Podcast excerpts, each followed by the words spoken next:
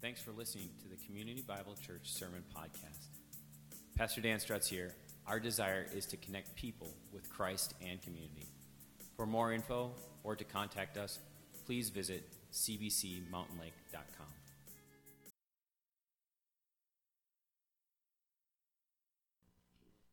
Well, it is uh, definitely what a difference a weekend a week makes, isn't it? Uh, last week we were sitting here saying, "Man, I hope I can get to church because of the snow," and we're thanking God for four wheeler four by fours. And this week we've had a beautiful week that God has blessed us with, and we can enjoy getting here. And uh, the snow is melting away. I, I mentioned last week because I forgot an important request. Uh, I forgot a, a, a, something to ask of you that I, I would love. Um, the the snow was removed from our parking lot last week, and, many of you don't know, but some of you might that. Uh, the guys over at, at Nickel Construction, they move all that snow for us, and they do that as kind of a blessing to our church and to all the churches. And so I wanted to make a request. If you can do me a favor, I would love to shower the people from there. If you know someone from there uh, this week, if you can make a point to just call them, thank them, whatever, and just say thank you for helping out with the snow, um, that'd be a great request and a great way to just honor their serving us uh, this week. So hopefully we don't have too much more of that where they have to come and do anything else, but we can still thank them regardless for that. So uh, if you could do that, that'd be wonderful. Uh, this morning we go to our word, the word, God's word, and we want to look again at this idea of being part of God's family, uh, being a member of a church family here at Community Bible as we're journeying through. And to do that, uh, this morning we're going to talk about growing as a disciple. Growing as a disciple, up as a disciple, or up as disciples together as a corporate. Uh, we want to grow up because I think it's important to take that on. And, and, and sometimes we miss that in the church world, that, that our growing up as disciples is really helpful for each other. We get that in our family world. We get that you take on responsibility and, and you learn chores to help the family out. I was thinking about my own story, my own responsibilities. Go back to when I was 16. What's the big thing that every 16 year old boy wants to do? He wants to finally get his driver's license so he can go out on the road and, and, and journey out and kind of take on responsibility and, and have a growing experience. It's one of those, those milestone events of growing in my, in, as a person. But my parents suddenly, when I was the oldest of four siblings, uh, they said, hey, you have responsibility guess what? You get to drive your brothers and sisters around to all their stuff. It was the, the natural thing of me growing up in my own walk really helped the family out because now suddenly I was able to take brothers and sisters to sporting events or to other things that were on their, th- on their, on their agendas and it relieved my, my parents to be able to do other things. The growing up not only helped me, but it helped our family out get just the schedule together.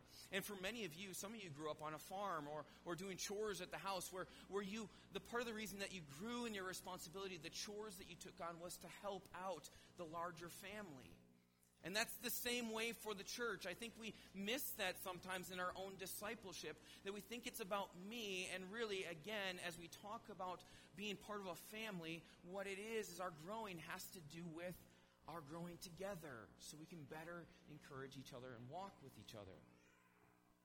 So this morning we want to be reminded that over the past couple weeks, I, I, several weeks ago, I took a look back at the scriptures and even we asked, is this idea of membership, being a member in a church, belonging to a f- local body, is it even biblical? And we made the case that through a number of scriptures, we said, yes, I think it is, that, that God wants us to be committed and part of a local church and not to just kind of be free floating wherever. We moved on to say well, what starts to make up the aspects. It's not just being in attendance on a Sunday, it's not just giving to the offering, but a good, healthy church member, as we saw a couple weeks ago, is biblically shaped. They're diving into the Word and growing in the Word so that when they come and they're part of the body, they're being informed and being able to use God's Word as we talk with each other. Not just informing of, of informing us of what I think, but ultimately encouraging each other with what God thinks. And last week we talked about relying on prayer, being in prayer for each other, for the church, that we can grow and be dependent on Him.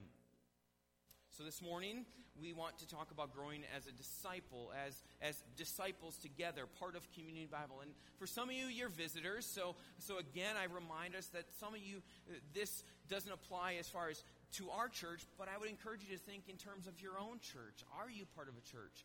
And, and does your discipleship affect others around you as you're affecting them, part of the local church? As you're growing, are you helping others grow as well in the body? So this morning we want to look at growing up in disciples. That's the message title. And I want to do it kind of by looking a bit at the book of Matthew from a really high level, quick look at Matthew. Uh, I also want to look at a little co- couple comments from Paul's story and then also think about it from the local church and the body.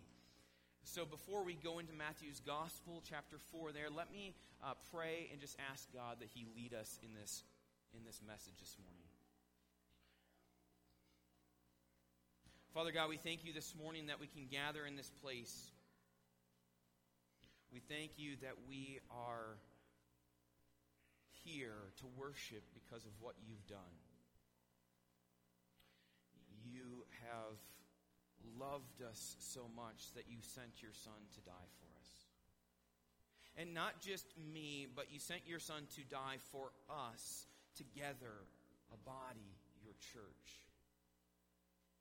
And as you've grafted us together, many of us who are part of this and call Community Bible our church home, or, or those who are here visiting as they are part of their churches and belonging to their family bodies, may we understand that that family that you've grafted us together with, that we are there to grow in discipleship, to grow in each other's discipleship.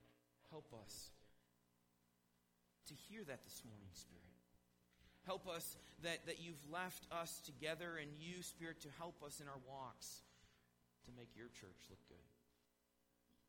Lord, I ask this morning that as we look at your word and consider some thoughts, as we consider some points, may we hear what we need to. We come in with a lot of things in our life, and it could easily distract us. Or we could look at this message and, and be feel the guilt that we haven't been growing lately, but let us be refreshed, renewed, and hear grace in that. Father, I ask personally that you speak through these words.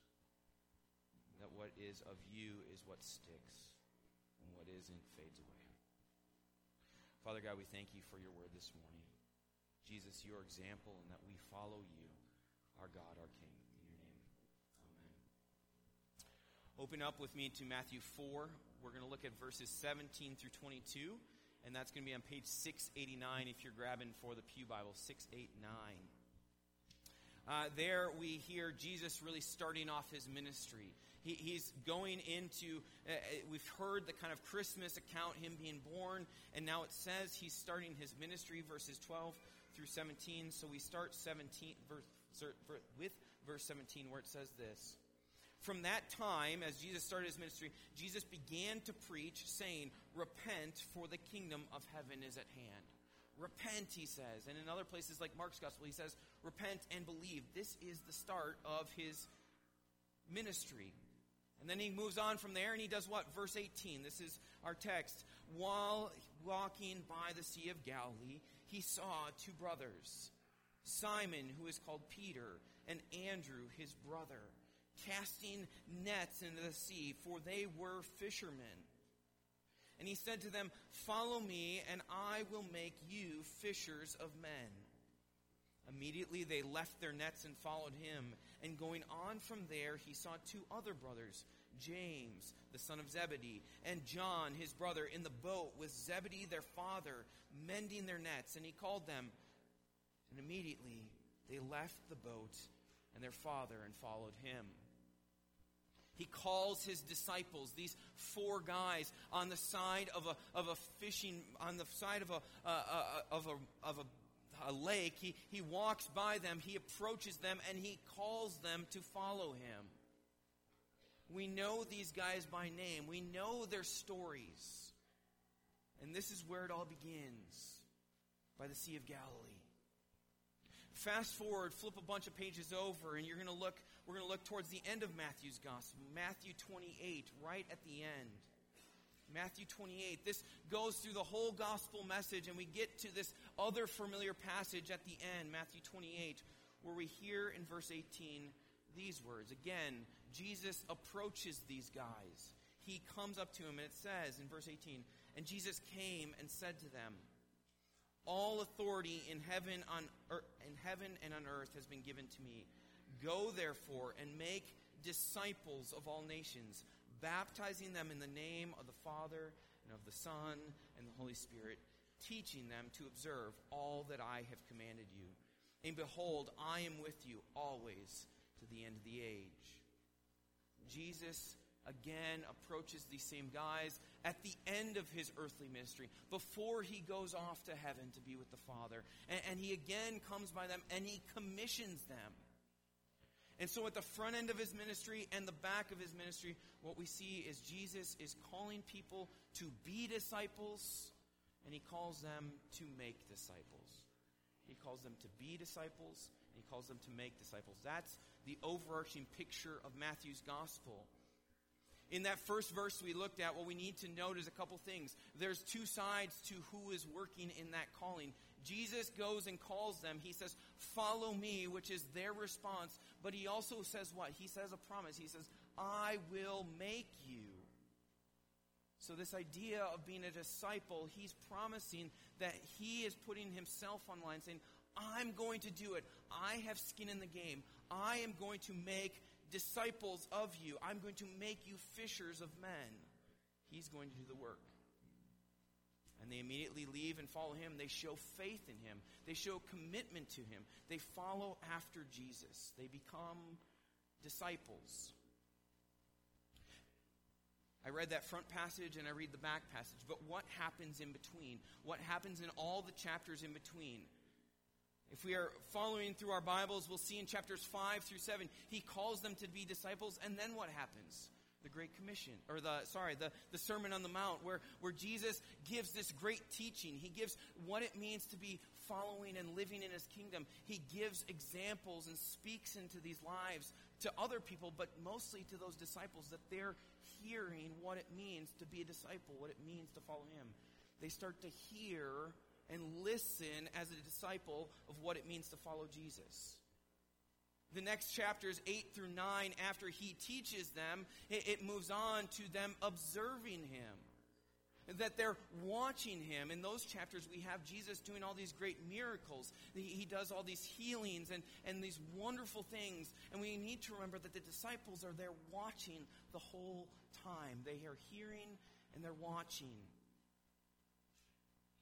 Chapter 10, he chooses 12 disciples. He pulls them. He calls them out. He chooses them as set apart ones. And then what does he do after he calls them? He does what? He sends them out to do what he's done.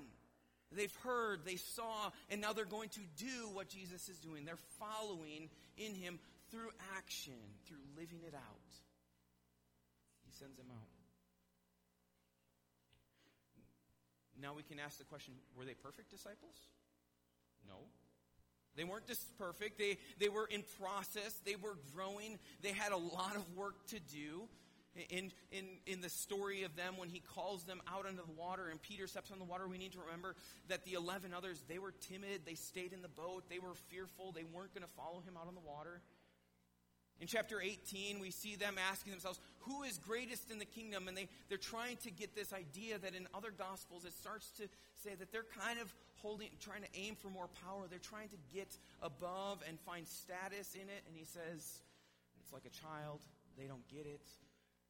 They aren't perfect. They're struggling for hierarchy and they still haven't figured it out. They're still learning, they're still growing. Get fast forward more to uh, the night which he was betrayed. Jesus says he's about to be arrested and go to his crucifixion. And what happens? Jesus holds a prayer meeting in a garden, right? He holds a prayer meeting, and what happens? These disciples who, who he wants them to follow in prayer, what do they do? They fall asleep at the prayer meeting. Anyone? Anyone done that? Okay. I won't raise hands. They fall asleep when Jesus needs them the most. And then he's arrested, and does the text say? It says, they left him. Read into that. They didn't follow him, they were bad disciples. Then they witness his death. They witness Jesus serving. They witness him rise from the dead, and, and, he's laying down his life for them, and they see that. They see that him doing that for them. They see Jesus laying down and giving his life for his bride, the church, those he loves. Those that would believe in him and follow after him. Which leads us to our last verses that we read, those back verses, the Great Commission. He comes to them after he's risen from the dead and he commissions them again. He again approaches them and he says, Go make other disciples. You are my disciples. Make more. Baptize them. Teach them. Show them to observe, to also see and hear me and follow me. Don't just make converts. Don't just save people. Make disciples, he says. Make people who will follow me. And this is the foundation for all of us. These are the building blocks for all of us. These bad disciples, the guys that are in process, they, that are walking with him, that he calls on the Sea of Galilee, they are the guys that he is asking to follow him. What we witness in the book of Acts next is that they, if you were to go and read through that, these same guys that were uh, disciples in process that missed it more often than they figured it out in the book of Matthew, suddenly they start to walk in faith and they start to themselves teach what Jesus taught. They do what Jesus did. They're living it out and they're walking in that life of discipleship. Which leads us to a first question, which I could have said earlier, but I want to save to this point. And that's really our first question. That's how I want to look at it by just asking a few questions this morning. The first question that we need to ask in this idea of saying we need to grow up as disciples is just asking the question what is a disciple? What is it? What is a disciple? We could condense it down to say a disciple is one who learns and follows another. In that time and place, a disciple was one who followed their teacher, who, who, learned the trade, who learned what they were doing, and then took on those aspects, and they themselves did it as the disciples were doing with Jesus. More specifically, in our day, a disciple is, in Christian terms, anyone who is following Jesus. It's one who is walking in hearing, seeing, and then doing which should mean, I would make a case for, is that all of us as Christians are and should be disciples. That we're all disciples, that we are what's being talked about here, being disciples, followers of Jesus, who are taking on aspects of Him in our life and then living it out. But my concern my concern is that we don't see ourselves as disciples. We don't see that term, us being a disciple who's walking, learning, growing, becoming more like Jesus. We don't see ourselves as that. And, and we do that because there's another term that we take on, and, and that term kind of stops us from growing. That word is Christian. We call ourselves a Christian. Now, that might ruffle some feathers. I, am not saying that I'm not a Christian, but I, what I want us to say is, is that uh, see is that term Christian, meaning I'm saved, I'm I'm good, I got eternal life, I'm done. That that term Christian is a is a static, it's a still term. It's like saying I'm a car, but I always just sit in the garage and I don't do anything. It's a static term. It doesn't go anywhere. It's not in process. It's not actually doing what it's called to do. But a disciple is a dynamic, a moving term. It's a term that the car moves from the garage and drives out and does what it's supposed to do. It, it takes people to different places. It, it fulfills its function and its desire. Sometimes we say that I'm a Christian, I'm saved, I'm good, and we skip out by saying, well, a disciple is really kind of a higher level Christian. That's like Green Beret, Navy SEAL type Christian. Like, that's the pastors, the missionaries. I'm just a Christian, but I'm not a disciple. And I would say that that is a that is something that we should stay away from. We need to see that as that's that's a wrong idea.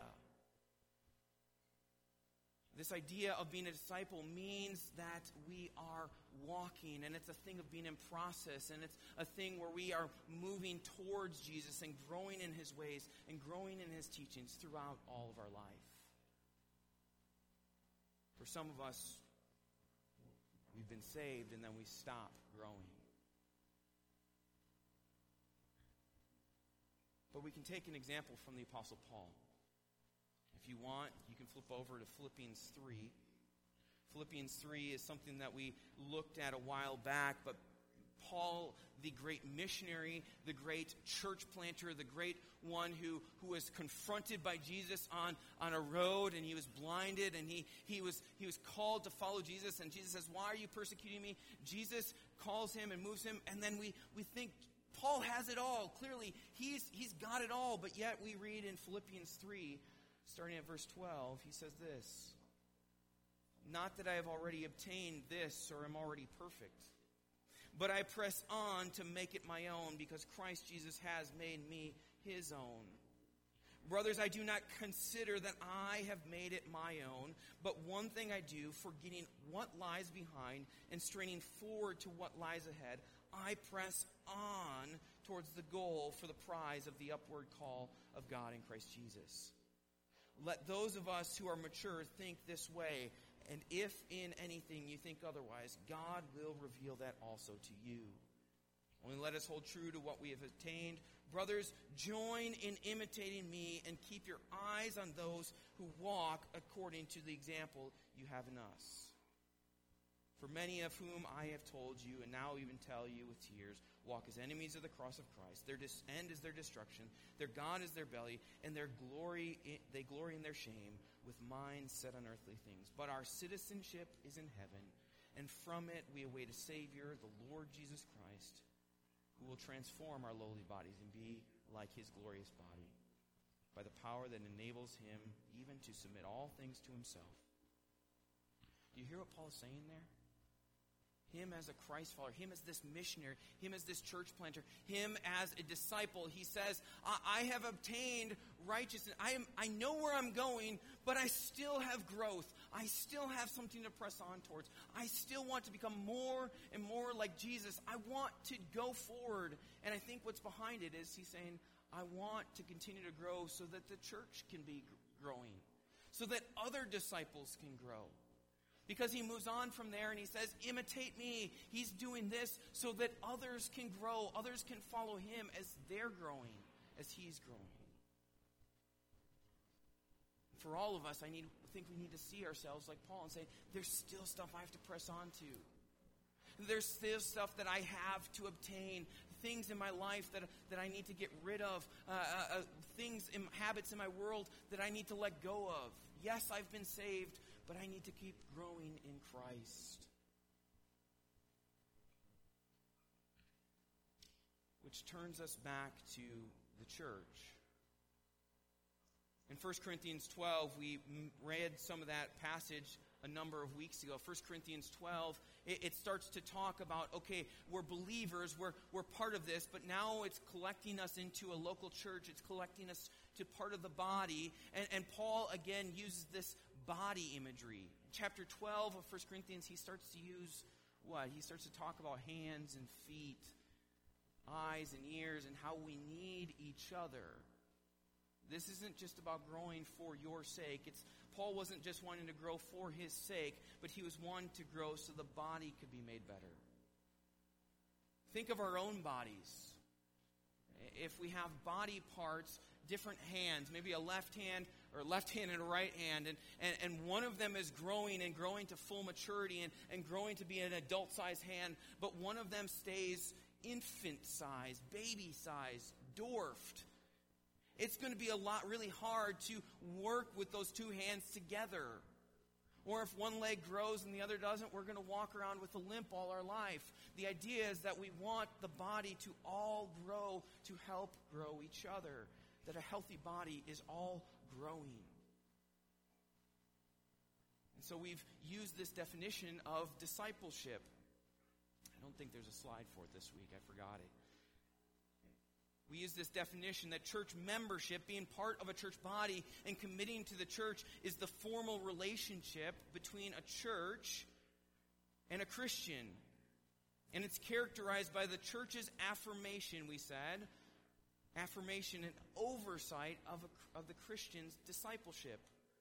The Christian being a disciple. The church is saying we will over, be over that. We will help you grow. We will want you as a church, as you're part of this church, to say, we want to see you grow into full maturity and not be stunted in your walk, not be stunted in your, your uh, growth with Jesus. We want you to hear and see and then walk out with Jesus in your life until he takes you home.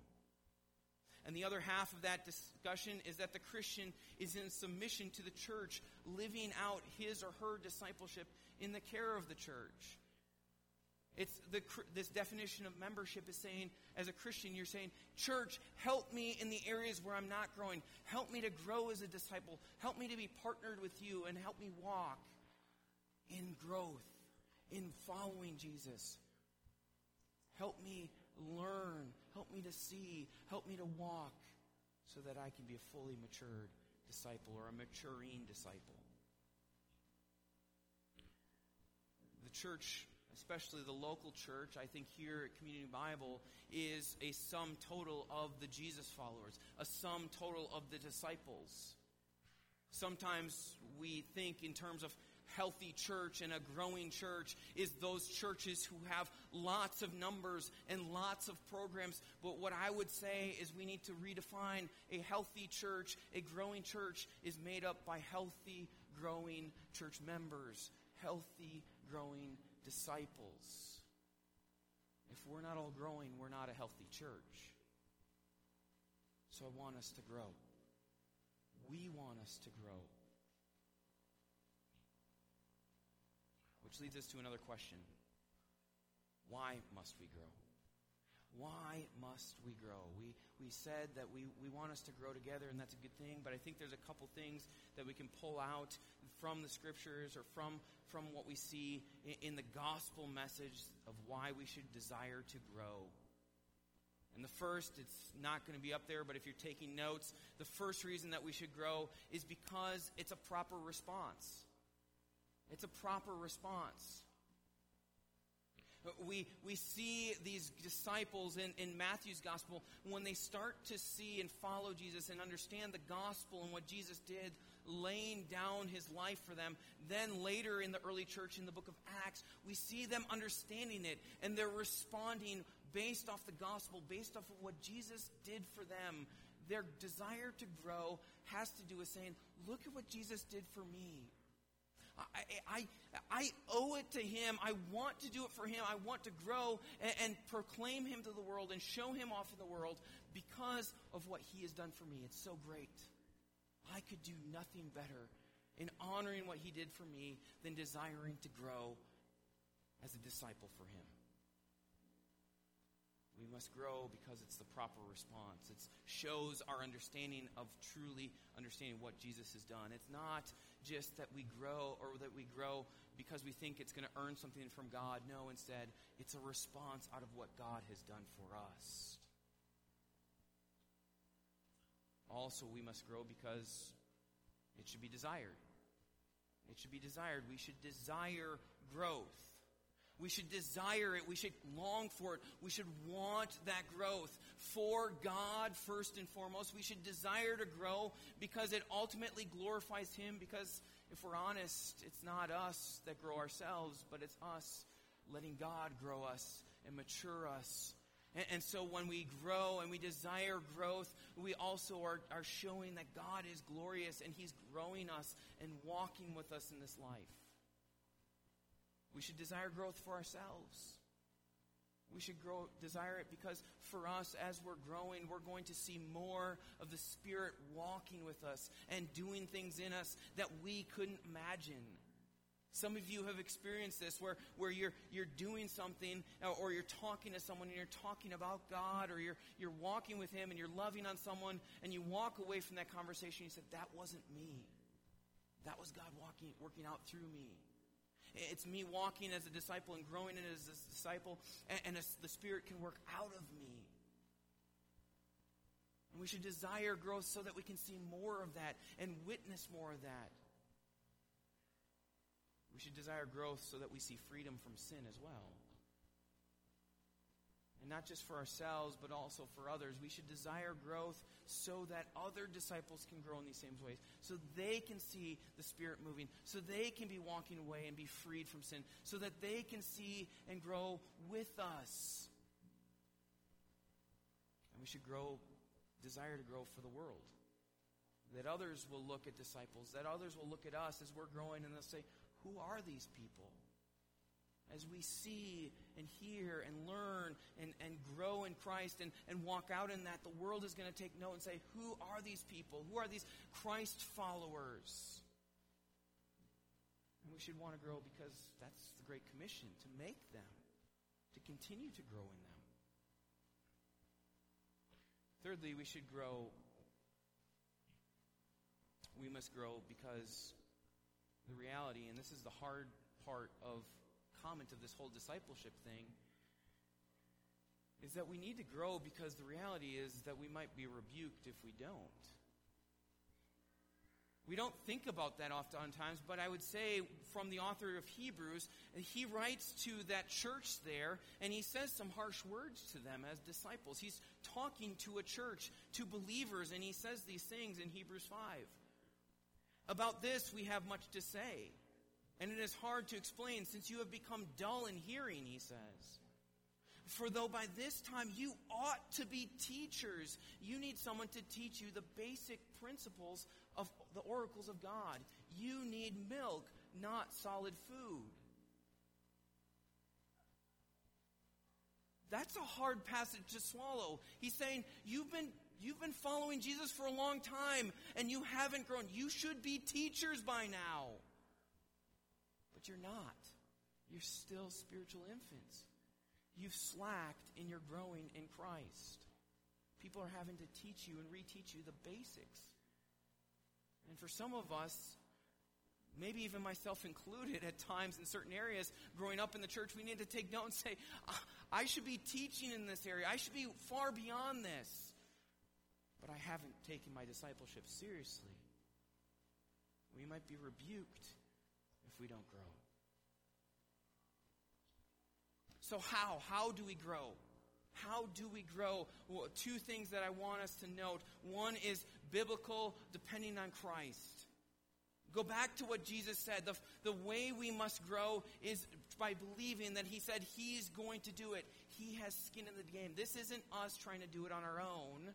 It, it's not just our effort, but it's Him working through us that is going to cause growth. I think John 15 sums up well when Jesus starts talking about abiding. He talks to his disciples, actually, he's in this prayer, and he's talking and saying, I am the vine, my Father is the vine dresser. Each branch in me that does not bear fruit, he takes away, and every branch that does not bear fruit, he prunes, that it may bear more fruit. Already you are clean because of the world that I have spoken to you. Abide in me and I in you, as branches can as branches cannot bear fruit by itself unless it abides in the vine. Neither can you unless you abide in me. I am the vine, you are the branches. Whoever abides in me and I in him, he it is that bears much fruit. For apart from me, you can do nothing.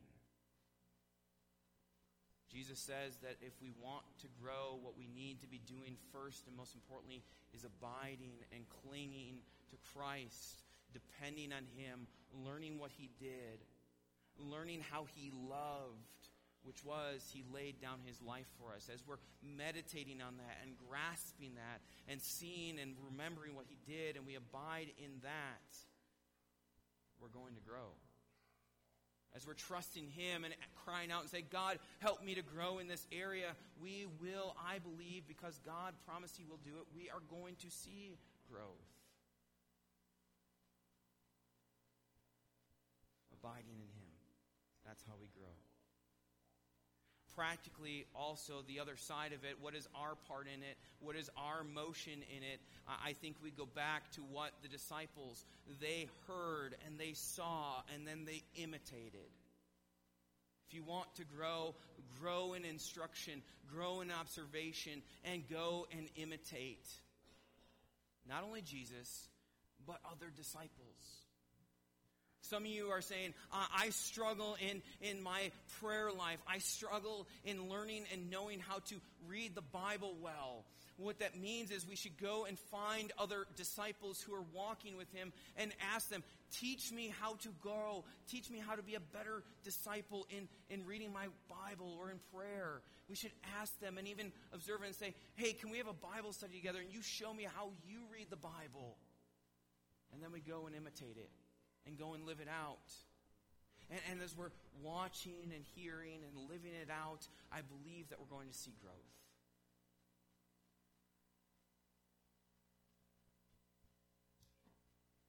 Last question. What should we grow in? What should we grow in? Four things.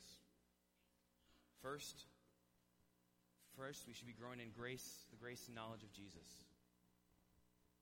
In our discipleship walk, we should be growing in our understanding of what Jesus did, of how God loves us, how God walks with us, what He cares for us about. We should be looking at His grace and, and, and, and inserting it into different areas of our life and seeing how the gospel applies to this area and that area and how it walks us through. We should be knowing Him more and growing in our understanding growing and, and, that we don't just have a, a small view of the gospel, but we have this robust, big view of what God has done for us so that we can worship Him better. We can grow in our worship.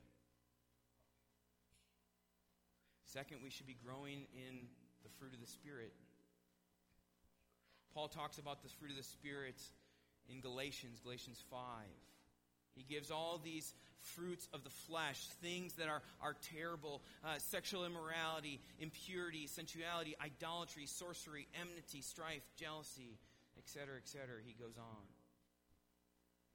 He says, But the fruit of the Spirit is love, joy, peace, patience, kindness, goodness, faithfulness, gentleness, self control. Against such things there is no law, and those who belong to Christ Jesus have crucified the flesh with its passions and its desires. As we're growing as disciples, what we're going to see is more of those things produced in us. Again, as we grow, we're going to be taking note, I hope, of things where it's like, I've never been patient with my wife in that area, or I've never been forgiving in this area. And then all of a sudden we start, uh, we look at our life as we're growing as disciples and say, Holy cow, I was patient. I was kind. I was loving. And we say, that's not me doing that. That's God working and growing me, producing fruit in me as a disciple who follows after him. We should be growing in areas where we see that fruit growing out of us. Third, we should be growing in our giftings. We probably aren't talking about this enough in this discussion of membership, but I believe that it's an important piece for those of us who have said yes to Jesus, that have the Spirit dwelling in us, that, that we have been set apart for Him and brought in and given new life what the Spirit and the Scripture speaks a lot about is it gives us gifts, spiritual gifts. Faith, healing, prophecy, tongues even, which really start to make us a little queasy and uncomfortable. But God gives us these gifts. Why? So that we can use them to build each other up. He gives us something. If you are in Christ, you have been given gifts. Have you thought about that in your discipleship? Have you considered that? Have you explored that and asked, okay, God, you've given me things. Why? Well, first, what are they? And then, how do I use them for the building up of your body? How do I apply them so that the church is getting better? He didn't give you gifts so you can sit on them. He gave me and you gifts so we can encourage each other. So we should be looking and studying and in our discipleship saying, what are my gifts and how do I grow in using my giftings, my spiritual giftings from God? Fourth and finally, we should be growing in our discipleship of others. We should be growing in our discipleship of others. Again, go back to Matthew 28. Jesus says that to his disciples, the one command that he leaves us at the end of the gospel, the thing that Matthew wants us to remember, is Jesus says, Go make disciples, baptizing them, teaching them to obey and observe all I've commanded. Part of us being a disciple is that we are reproducing, we are multiplying that, and we are making disciples ourselves. Now, some of you, I would assume, are saying, No one's ever showed me what that looks like. No one's ever helped me. No one's ever discipled me. No one's ever showed me what it means to be to make disciples. And, and so some of us just don't make disciples because we've never been shown, we've never been taught. And if that's you, I'd say, be encouraged to ask. Be encouraged to say, help me to learn how to make a disciple. Some of you may think that, that making disciples is just going out and doing evangelism. And I would say that that's part of it, but that's not all of it. Making a disciple is even what we do when we help out in a Sunday school class. When we're teaching a preschool kids about Jesus, I believe we are making disciples. Or, or when we are, are, going to our neighbor who might be uh, questioning their faith in God and we just go have a spiritual conversation. We share with them what we're learning about Jesus. We're offering to them what we're growing in and learning at our church. That's even making a disciple. Someone doesn't have to be a Christian yet for you to say, I want to try to, I want to, by God's help, make a disciple out of them. We should be making disciples. Because other people have made disciples who have made disciples so that we could become disciples. Our desire is for us to grow the church, to make it look good, and for us to grow in our discipleship so that others can be included, so that we can grow together, so that more and more God's church can be made good, which makes his gospel look good. Which leads us to the Lord's Supper it's interesting to me as I was thinking about this passage and the fact that we have the Lord's Supper, communion, these elements. We talk about the fact that that on the night that Jesus was betrayed, he did this meal, but that was also the same time where he had he, he had those disciples and they fell asleep in the prayer meeting. And then later they ran off. They were bad disciples, and yet Jesus still went and did this. He had this meal with them, which led ultimately to his pointing to the cross, where he died, where he shed his, he gave his body, he shed his blood for them. He gave it for bad disciples. And they remembered this. And they continue to remember this. And we continue to remember this so that we can grow and trust Jesus, so we can grow in our walk because of what he did here. For us this morning, as we gather for this meal, taking elements that symbolize what Jesus did and giving his body and his blood, may we be reminded of what he did for us. And so that we respond and we walk out from here saying, Thank you, Jesus, for that. May I grow in my discipleship. May I grow in my walk.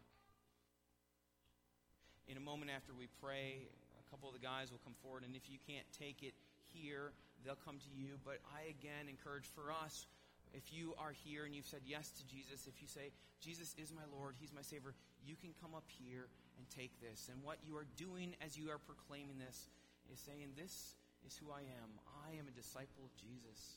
I'm a follower of Him because of what He did for me coming here is a proclamation of that.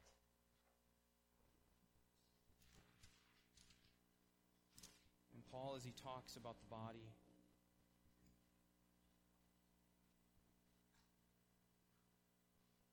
he talk, he's talking about the body when he gives the instructions for the Lord's Supper. He's talking about this idea of the Lord's Supper in terms of the body growing together, what they are declaring together. So today, as we gather and we take this meal, we remind ourselves with these words. Paul says, 1 Corinthians 11, For I received from the Lord what I also delivered to you. That the Lord Jesus, on the night when he was betrayed, he took bread, and when he had given thanks, he broke it and said, This is my body, which is for you. Do this in remembrance of me. In the same way, he also he took the cup after supper, saying, This cup is the new covenant of my, in my blood. Do this as often as you drink it in remembrance of me. For as often as you eat this bread and drink this cup, you proclaim the Lord's death until he comes. Whoever therefore eats the bread or drinks the cup of the Lord in an unworthy manner will be guilty concerning the body and the blood of the Lord. Let a person examine himself then, and so eat the bread and drink the cup. For anyone who eats the bread and drinks without discerning the body eats and drinks judgment on himself. So as you're thinking about this, examine your heart. What do you need to talk to God about before you proclaim his death and remember until he comes again? Let's pray.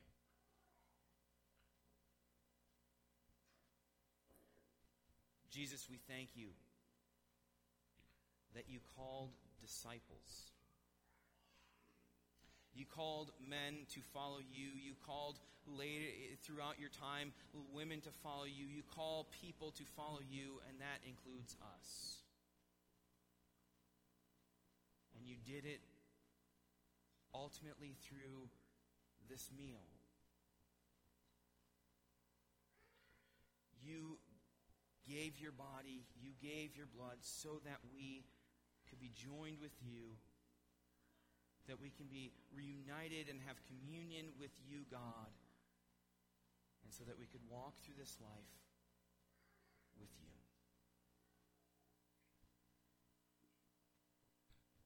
Lord, we confess where we've missed it, where we've forgotten what you've done. We remind ourselves of your grace and your goodness through this meal. And we ask until you come again, May you remind us and walk through this life with us. Jesus, in your name we